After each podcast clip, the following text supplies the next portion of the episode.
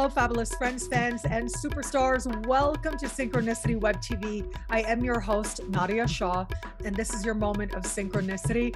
Well, I'm so excited to celebrate here with you today, Alexis Jung.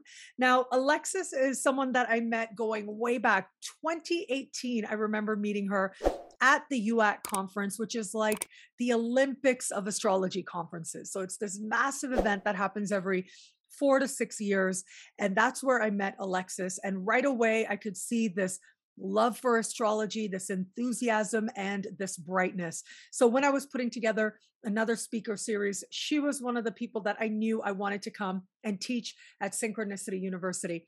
And so Alexis is going to be joining us for the July speaker series 2022 at Synchronicity University alongside other brilliant celebrated astrologers and you have just a few days left from the time that this publishes to choose your tuition rate as low as just $5 a class, which is an unheard of rate to learn from this caliber of astrologer, as you are about to see. Alexis, welcome. Thank you for being here. Gosh, I feel so flattered to be invited, honored to be here. And I kind of want to talk a little bit about what I want to talk about. So, my class is going to be a little bit different because a lot of other classes may talk about concepts or like theories or like ways to practice astrology. As I've grown older um, and I have participated more in the astrology community, um, maybe it's because of my BA in philosophy, but my questions are usually like, how should you do astrology? Or how to to do astrology? And that's kind of what I want to talk about in my talk about how to do astrology when you're nihilistic, and the world sucks. I love um, it. I love and it. I mean, I'm gonna be really honest. The world really sucks. Um, well, it sucks now, but like it sucked for a long time. But I don't think people realized how much the world sucked until 2020 with that, you know, lovely Saturn Pluto conjunction that happened in January. So I feel like with the pandemic, astrology has become so popular because in a time where answers are a lot harder to come by, when things are so much more uncertain, a lot of people have come to astrology, and astrology has become super popular during this day and age. And as I'm looking around, it's kind of interesting to see how astrology is flourishing during a capitalistic society. Now, what I've noticed throughout the years, uh, I'll be referencing a few works about this, is that with capitalism and like a lot of other economies, the way to market and the way to sell is through meaning. The way to sell in this economy is to sell through meaning. So, for example, I have my iPhone. In reality, it's just an iPhone.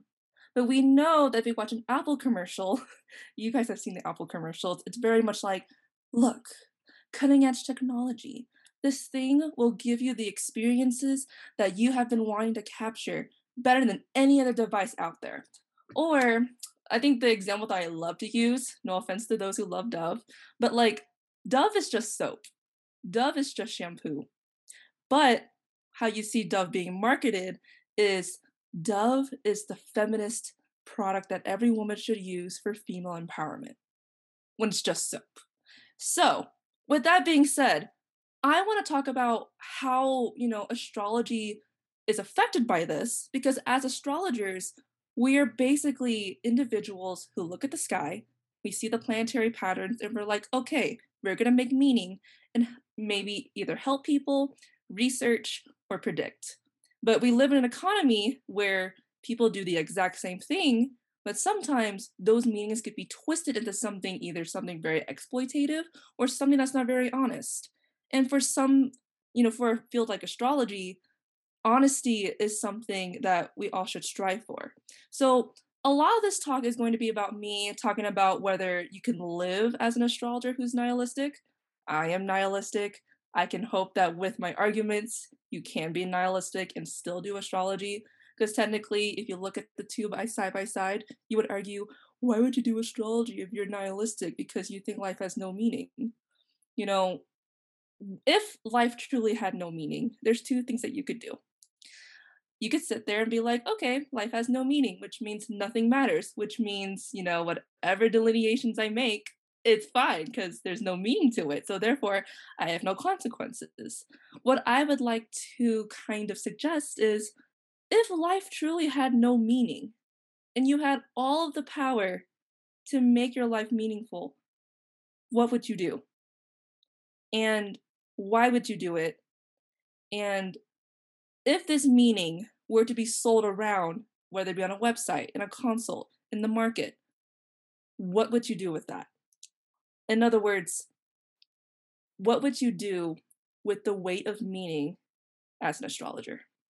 So hopefully that kind of I mean it was a lot of ideas all over the place, but um hopefully that gives you guys a great idea on what I am hoping to talk about. And so it's exciting to me that you bring the philosophical side because um I love philosophy. Like I have a Sag moon and also I, don't know if you know as much about my background story, but basically um, when I was growing up, my parents and especially my dad, he really, really uh, like had the full intention for me to be prime minister of Canada. Like that was the goal. And so I was constantly raised with this message like, you are going to be prime minister. You are going to be prime minister. So when I started out um, as an undergrad, I started in social justice.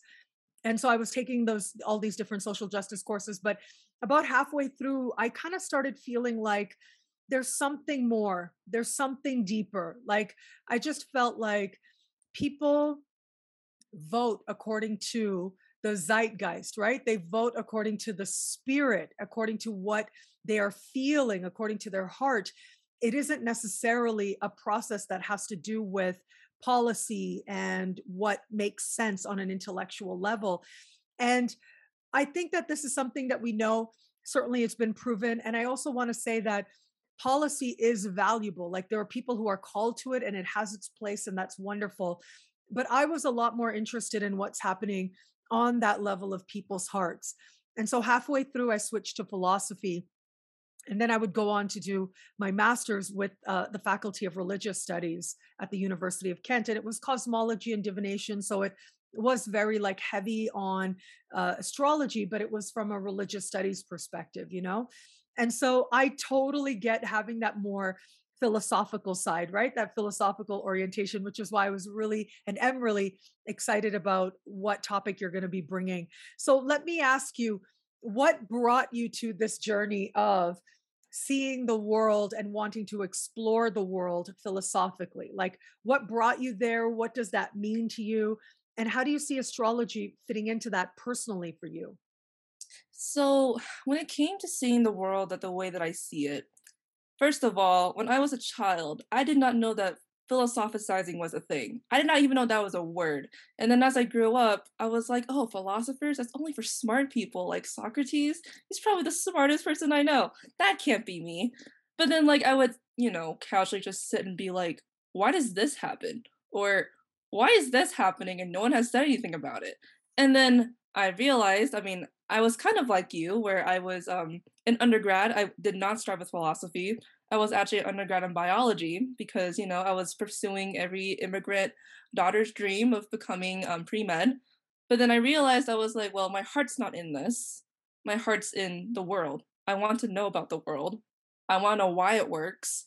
I want to know, you know, the the like I guess the inner forces that are working in the world because like I feel like things are not as they seem and that's when I transferred to, to um, philosophy. And I actually got into philosophy around the same time that I got into astrology. So it was like when I was 20, it was like a ninth house reflection year. It was like the stars were like, it's it's time. And you know, the way that I use astrology to kind of see how the world is with philosophy is that I would like to think that astrology is celestial hermeneutics. I think as human beings, we cannot literally live without language. Language is our ability to piece things together, to look at patterns, um, to even communicate with each other. We would not be talking together if not for language. And I feel like astrology is one of those ways of, of understanding the world.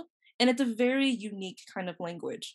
And how I've kind of you know put that into philosophy is that what i personally like to do is kind of put different pieces of philosophy into astrology um like for example a long time ago i was like can you be a marxist and also be into astrology and i kind of like entertain the notions of that Um, especially because like, you know, astrology, especially like Hellenistic, it started off as Stoicism, Neoplatonism, and like my journey has been about, hey, what if I put this philosophical tradition with this astrology? What happens if you go all the way down? Because, you know, at the end of the day, you know, astrology is a fascinating subject for sure, but I believe that the only reason why astrology is so fascinating as it is is because the astrologers are the fascinating ones. It's not the astrology, it's the astrologers and human beings. That's why astrology is cool. It's not because of the actual stars, it's because of us. So Wow. And so astrology is cool or astrology is fascinating because of the way in which the astrologer imbues meaning on the sky. Yeah. Like, you know, the Thema Mundi's cool, but whoever made the Thema Mundi, even cooler. Wow. Isn't that interesting? I've always thought about how we are having a relationship with the sky. And yes, interpretation is an expression of that relationship. Because ultimately, I am of the belief that we are interpreting symbols, and that is an act of poetry. To be an astrologer is to align that part of the brain that poets um, utilize. There are some systems of astrology that are a lot more formulaic, a lot more technically oriented. And yet, you can't have astrology without the astrologer. And that's mm-hmm. part of what makes astrology that much more fascinating. You can really see someone's worldview when you look at how they interpret the sky, isn't it? Oh, yeah, definitely. Yeah. Like, I think you could learn a lot about somebody based on the way that they look at the sky and they and they say whatever they want to say. Like that in a way kind of gives you, you know, how they think, um, where their mind usually goes to, and a little bit about who they are as a person. And that to me is fascinating as an astrologer. Yeah, I, even a lot of what who they are as a person, right? Like how they make sense of the world, put it that way. Like you mm-hmm. can see so much of their belief. Now it's interesting you you mentioned Socrates. So two things came to mind when you mentioned that. So one thing was, well, more than one thing or more than two things. Um, when I was an undergrad, I had to read like Plato every single year, right? It's just one of those things. And I remember having to read Plato's Apology every single year. And basically, for those who are maybe not as familiar or maybe need a refresher, um, Plato's Apology is basically Socrates. And Socrates is talking about why he did what he did so that um, he made the decisions and had the actions that he did that have now landed him in hot water. So basically, the people, the rulers of Athens, wanted uh, him to die. They wanted him to drink poison. They were sentencing him to death. And basically, they were sentencing him to death for corruption of youth. And so, the reason, the real reason is that he just ticked off a lot of really powerful people. And he ticked them off because he would talk to people in a way and he would question them in a way that we now call the Socratic method, but he would question them in a way that made them feel really dumb. And so people didn't like that. They wanted him gone and and basically they had a sham trial. And so he ends up like stating his case. Now, what is so fascinating about this is that as an undergrad, every year I had to read the apology. It wasn't until I got to graduate school that I was able to understand from a different perspective what Socrates was actually saying. So, what Socrates says in the apology is that he went to Delphi, right? So, anybody can still go to Delphi. And he went to Delphi and he got a prophecy. So, back in the day, this was like a pilgrimage site. And he went there, and the prophetess told him that he was the most intelligent man in the world. And he just didn't believe it. And because he didn't believe it, he walked around questioning people, wanting somebody to be more intelligent than him, but he just couldn't find it. And that's why he did everything that he did. Now, so much of the apology and the people who look at it focus on the way in which he questioned people. But it wasn't until I was in graduate school that we brought a focus to the fact that he received a prophecy. He received a prophecy. He put such weight on the prophecy and he wanted to deny this divinely inspired message so much that he ended up creating this situation for himself. And so it's a whole other way to understand the apology. But when you look at these divinely inspired messages, and I know, look, we are astrologers. We don't like to think of ourselves as that, but really the the historical foundation up until very recently in human history was that we are conduits to higher messages if you will right we are the voice of the of the gods if you will and even though we have a lot more humility now we know that isn't the case and thankfully there's a lot more equality we don't have to be in that space. It's fascinating that somewhere deep within our collective unconscious we may still see the astrologer that way as somehow being a conduit to some otherworldly type of message that might find us. Um, now the other thing i wanted to share was that one of plato's works called timaeus had a huge uh, effect on me and it's basically this understanding or, or a more mystical understanding of the creation of the cosmos. So much so that one of my books uh, called The Body and the Cosmos literally like takes the ideas of Plato and combines it to an astrological zodiac. So all this nerdy philosophical stuff you're talking about, it's like right up my alley. I love it so much. And so as I share all this with you, I'm wondering about what your thoughts are of what Socrates did in terms of the prophecy that he received and how he went about orienting himself to the world. How does that play out in terms of us as astrologers? Because when we're looking at a chart, it's kind of like a type of way in which to open ourselves to a, different wisdom, if you will, right? We can call it a higher sphere, a deeper sphere. It is in some way, divination is to divine ourselves. And very often we will make choices and decisions from what it is that we see in a chart or what it is that an astrologer might tell us. And so how do you feel about that? What do you how do you understand your role as an astrologer and the way in which you might orient yourself to the chart? So when it comes to like astrologers being conduits to like to the to the divine i feel like astrologers nowadays especially modern day astrologers we're kind of in a tough spot because like we can't just say oh we're conduits of like the divine because people are going to look at us and either be like okay you're a little arrogant or a little too woo woo for me but then if we do actually agree with it and we're like oh yeah we're like conduits of the divine you know some people may take that and be like oh okay, that means I'm an influencer. That means you have to listen to me. I'm a guru now because I talk to the divine and you don't. Or you have other people being like, oh, since I'm a conduit of the divine, I'm going to keep my craft a secret and then kind of gatekeep and kind of keep my craft a secret. Like with an astrologer, like with the profession of astrologer in particular, there are so many roadmaps that you can go to. And like some of them aren't suitable. And it's really hard for us in our current spot to be like, okay, our job is to basically talk to the planets, see what they're talking about, and then talk about it with other people. How do we do that in a way that is ethical, uh, applicable to modern society?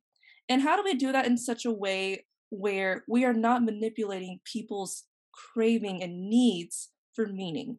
Because at the end of the day, you know, whether people want to admit it or not, people need astrologers because you know, even though you can, you know, be too overwhelmed by meaning in your life and you make a meaning out of everything, people do need meaning to kind of go on in their lives. It doesn't make people weak, it's just what makes us human. And as astrologers, we dispense those meanings, and meaning, we have a responsibility to dispense meaning that is actually truly helpful. We're not just, you know, dispensing meaning to pay rent. We're dispensing meaning because we want people to feel more human than they were before. So, you know, when it comes to your question of like, you know, how does the astrologer fit into the conduit of like, you know, being a messenger for the divine? I mean, I feel like we are messengers, and I think because we are messengers, we better check what what the print says and the fine print before we send it out. Wow. Yeah, I mean it it comes with a lot of responsibility and at the same time I think it's important for us to have humility that we are not okay, yes, we can open ourselves, but ultimately the message that we receive is going to be rooted in whom it is that we are. And that's going to say a whole lot about how we interpret the sky. It isn't the ultimate truth. And I think when astrologers or anybody starts thinking that they know the ultimate truth, that's when I mean, that is a big sign that maybe this is someone that you need to be careful of.